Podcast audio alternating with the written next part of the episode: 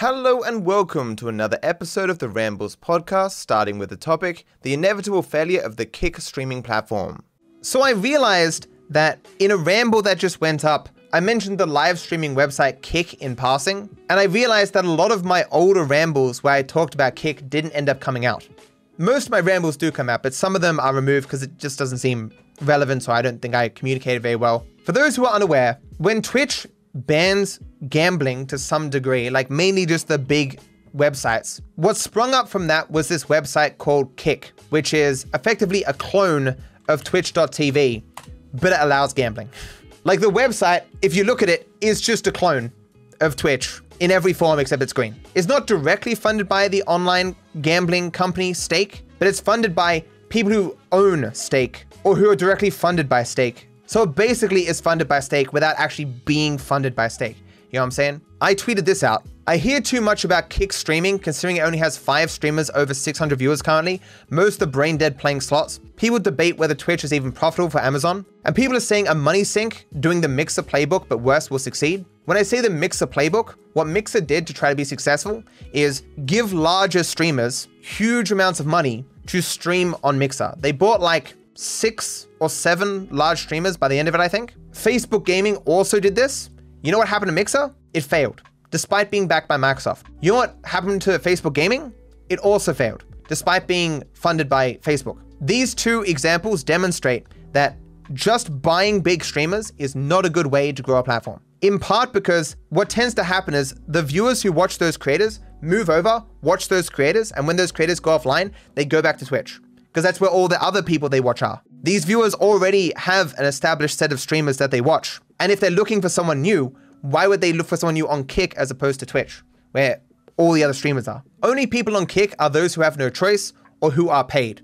Mixer learned the hard way people who come for a particular streamer don't stick around. Promising unsustainable rev share, which is they're offering a 95 to 5 split, so you get 95% of your sub money and they take 5%, as opposed to Twitch's 50 50. And lack of moderation will only draw in suckers or those who are desperate. When I say lack of moderation, they do have a TOS on the website, but not really enforced. So you have people like streaming the Super Bowl, you have people just showing pornography. There's been Nazis on the site, um, people spamming racial obscenities and stuff. The, the clips are really, really out there. This relates to another topic, which is the cost of live streaming. For all this time, it's not even clear that Twitch, with its market dominance and all the money that it brings in, and it's being backed by Amazon, is actually turning a profit for Amazon, which is why Twitch was so desperate to increase its ad revenue and all that stuff for a while. The best estimates is it's probably breaking even or something. Because as YouTube found out, live streaming is incredibly expensive uh, compared to VOD content. And YouTube seemed very interested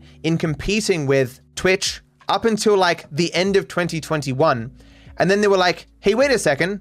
TikTok is like ridiculously popular. They're bringing in like billions upon billions of views and ridiculous amounts of money. We need to compete in this space. That space is more likely to be profitable for us.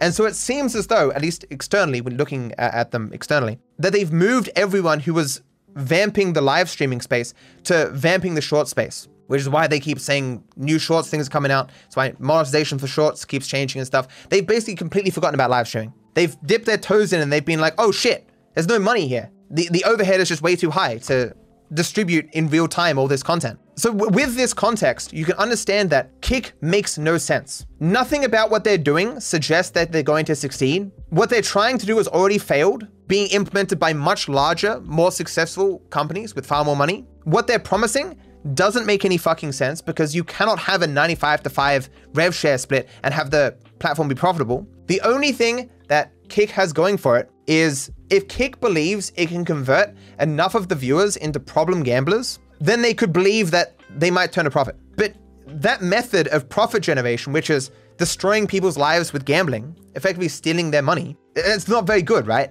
As, as much as you can hate Twitch trying to beat Twitch by destroying people's lives with gambling is probably not a good move. It's definitely not a good move. The motivation for the development of this competitor to Twitch was hey, we can't ruin people's lives as readily with problem gambling. We need to invent a place where this can occur at a much greater rate.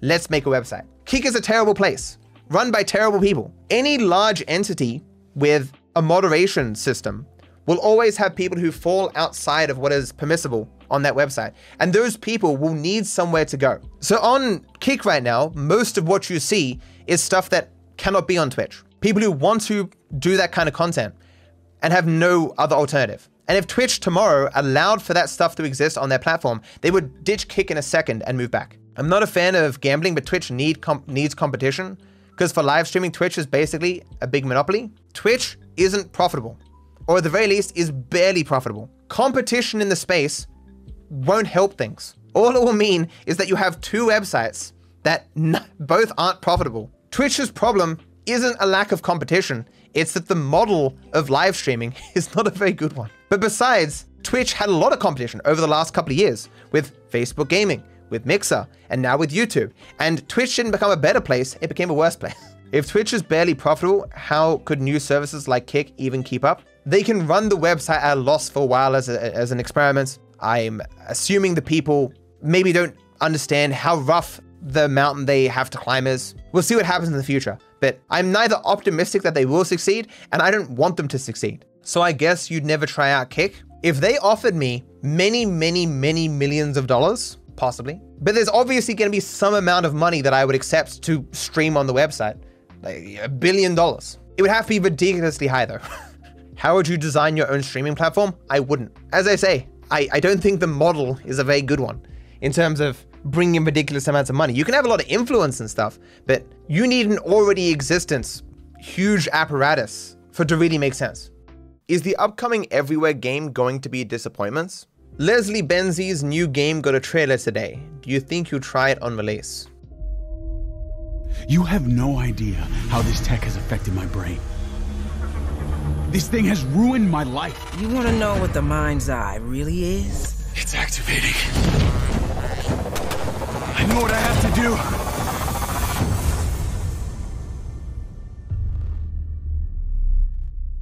I, I feel nothing watching that. I'm not impressed. I'm not interested. I mean, the graphics look okay. Uh, they look pretty good, but I mean, like, it. You can't really tell how, how the game's gonna play or whatever by looking at this. It looks nice. I hope the game works out and it releases something cool. But from 20 seconds or whatever, can't say much. The only reason it's being shown to me is because Leslie Benzies, of course, uh, work for Rockstar. I'm probably saying his name wrong though. See how it goes. The significance of game preservation for the future of entertainments.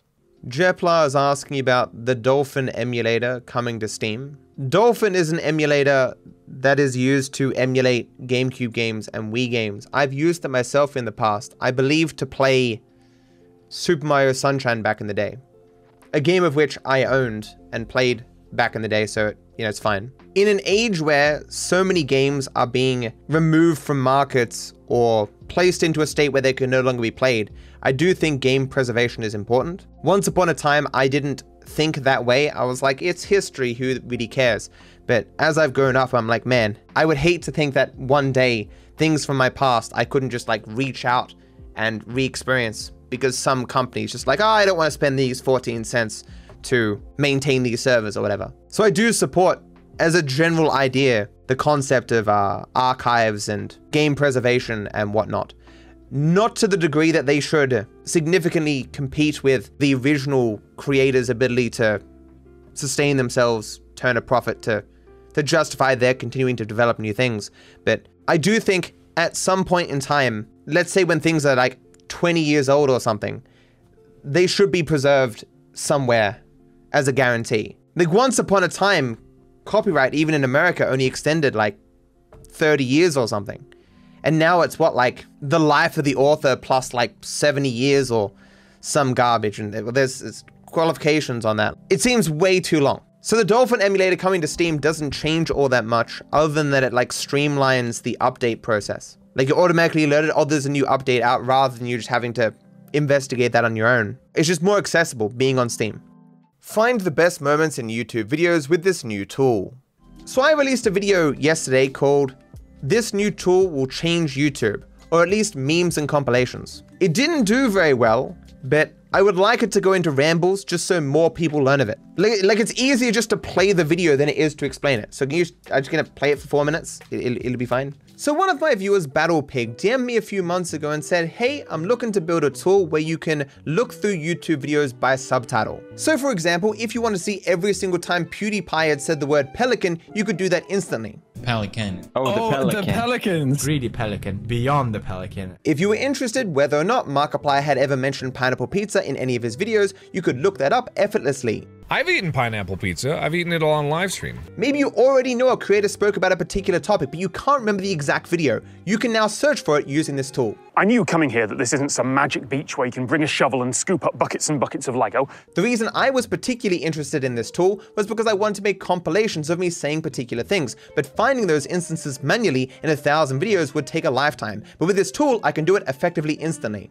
Rockstar, please fix. Rockstar, please fix. Rockstar, please fix. Rockstar, please fix. Rockstar, please fix. So the website is ytks.app. So YouTube keyword search. And it's fairly easy to use. In the first little box here, you put the channel you are interested in. In the second section, you want to put the word that you want to search for across all the videos on the channel.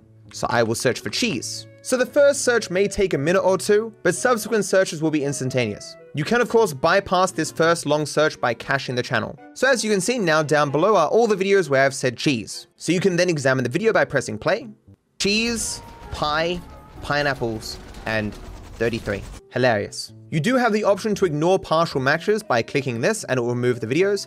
For example, here I said cheeseburger, which is technically one word. If I was just interested in cheese, I'd want this removed. Cheeseburger at McDonald's.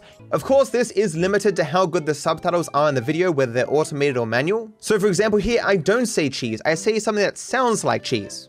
Ah, there's so many Jesus I. That was Jesus I, the plural of Jesus. Obviously, that being a made up word, the subtitles did the best that it could and just went, well, it kind of sounds like cheese. But honestly, YouTube's automatic subtitles have gotten really good over the years. 99% of the time they're going to be correct, and in the remaining 1%, you're probably not saying real words anyway. There are other ways to search for things that are explained in the how to use section. So for example, I could search for cheese, blank, then pineapple. And so it would search for cheese, any word, and then pineapple and give me all those results. Presumably only coming up with this result here. How the hell is there two examples? Cheese, bugs, pineapple. Okay, okay, I, have I've said cheese, something, pineapple twice, at least. Who knew? So another useful aspect of this website is the download match list. If you click this, it will download a small little file that will contain within it links to all these videos and the specific parts you're looking to download. Now the legality of having a tool on a website for you to download a bunch of clips is, you know, sketchy. So the person who made this website obviously can't provide you a tool to download all these clips. However, coincidentally, on GitHub, there happens to be a tool made by someone that enables you to download them all. Hypothetically, if someone were to use this tool, they could specify like, hey, I would like to download a small clip of this video, 10 seconds either side of someone saying cheese. This would result in a person ending up with a bunch of 20 second clips of a person saying cheese. It would look something like this, hypothetically, if someone were to use that kind of tool. So as you can see, very easy to use with limitless creative possibilities. I doubt there's a single person who uploads to YouTube or even watches it where this wouldn't save them some time at some point. I'm sure you're wondering, does this website cost any money? As with most websites, there is a free version, which essentially gives you full functionality. You just have to click load more after every 250 videos that are searched. A mild inconvenience at best. But if you want to bypass that mild inconvenience, you can pay 5 bucks or 8 bucks. This enables you to get the download list feature. It also enables you to cache 3 channels so even your first search of them will be instant. Considering that for 95% of use cases, you're not going to need any of that extra stuff anyway, I think that's pretty fair. These websites do cost money to run. So I hope learning of this website will help out a bunch of people, and I wish you all the best. So I think that tool is really cool, but making the video about it, it only got like 33,000 views. It's doing about as well as my worst ramble. And I don't like this. I don't like not having the ability to shed light on stuff or put my voice out there on topics that matter to me. And so I'm going to try and fix that. I know I'm not the best speaker. I, I know I don't jump on trends. I don't fight to be the first person to speak about the news and all that jazz. And I don't plan to. But in any way that I can change the formatting of what I already do to make it more successful, that's just something I'm interested in doing. It's funny, little bit of controversy related to this tool because There is another tool that does something somewhat similar, which is called Filmot. So what Filmot does is it attempts to like cache the entirety of YouTube. So indexing over 630 million captions across 580 million videos and 48 million channels, which is not something that you normally want. So here you have the choice to say search for pi in either all the automatic subtitles or all the manual subtitles over the entire platform. And so it just throws you into some random, in this case, live stream where someone happened to say pi. And it's not even pie like the stuff you eat, it's pie in a completely different language. Like, who would want something like this? I'm sure it has a purpose for someone, but I'm not sure what this is for. There is another section called metadata where it seems to want you to be able to search particular channels, but it's not very good. Trying to search pie on my channel, despite that I know I've said pie many, many times, will it show something this time? No, so it's not showing anything. I know there's some way on this channel to look at particular channels, like maybe it's up here. No. But you can see the problem here. Like I'm having to struggle to find anything on this thing. It, it's just not very good. Maybe if I just search for the channel. Here we go. Even searching for my channel, it only finds 55 videos. This tool is not meant to be for the purpose of like looking at individual channels and finding all clips of a channel and downloading them. It is a tool for looking over the entirety of YouTube for particular search terms. As I say, I don't know why you'd want that. I know there's another part of this website where you can look at and, and it shows you like the, the top words said in a channel or something, but I just can't find it. It, it is just that poorly of a set out website. How about here? Oh, it's in, in more, I think. Yeah, here. So I get this little overlay here that says like my most said words. Chat, dude, mission, or here, chat, dude, pup. Like, why, why is that there? But it clearly isn't picking up all my videos. I mean, this section seems to have a lot more, but I can't seem to just search for every clip of me saying pi instantly and easily like you can on that other website, and this website certainly doesn't let you download them. But this little thing here is cool. The little graph it shows my progression of uh, subscribers. So December 2018, I had 2,679 subscribers. And we go, bah, to this point where I've uh, just hit today 1.25 million. It's pretty cool. So basically, to everyone who knew of Filmot, I don't think the tool made by BattlePig is meant to replace this. And to what extent it has the same functionality, YTKS just does it infinitely better and easier. Kurzgesagt releases video response to accusations of promoting billionaire agendas. So we talked before about how the funding for Kurzgesagt had been criticized and how it potentially has skewed their research and how they make their videos. And so Kurzgesagt has come out with a video, which as you may remember I said they were going to, where they largely just paraphrase the stuff that they put on Reddit in defense of their business practices and, and their research methods. This video didn't tell me anything I didn't already know, and they largely just said, look, the funding we get from things like the Gates Foundation and stuff is like pennies relative to the amount of money we get from everything else. And they affirm like they're not allowed to have a say over what research we do or what sources we use and stuff. This is just stuff we actually believe in. So rather than creating drama or directly talking about the criticisms they've received, they've responded to them in, in, in a general way. Is it convincing? I had reached the point where I wasn't convinced they'd done anything bad before. And so this doesn't shift the needle for me. Is it going to shift the needle for people who are convinced that Kurzgesagt is evil and just a mouthpiece for billionaires? I don't think so. I would suspect that most people watching this video would have absolutely no idea about the criticism Kurzgesagt had received over the past six months. Are community posts replacing YouTube videos?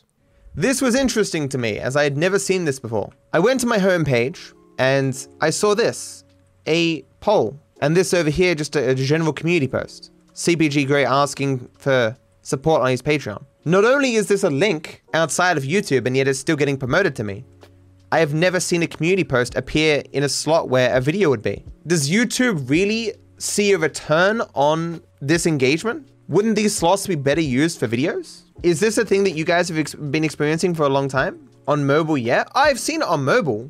When you just, it's one continuous stream and there'll be community posts and stuff like this is on desktop. Interesting. Do I purposely make mistakes for views? We've talked about this before, I joked once upon a time that I did that, and I've seen other creators say that they do that, but I think they are also either just covering their asses or just joking around. I don't think the engagement is significant enough to really push the needle as to whether or not your video is going to be successful. Is really going to push it out to more people? Maybe there are some people who sincerely do that, but I, I I'm skeptical. So we ended here. Thank you for watching and joining me on my new channel. I wish you all the best.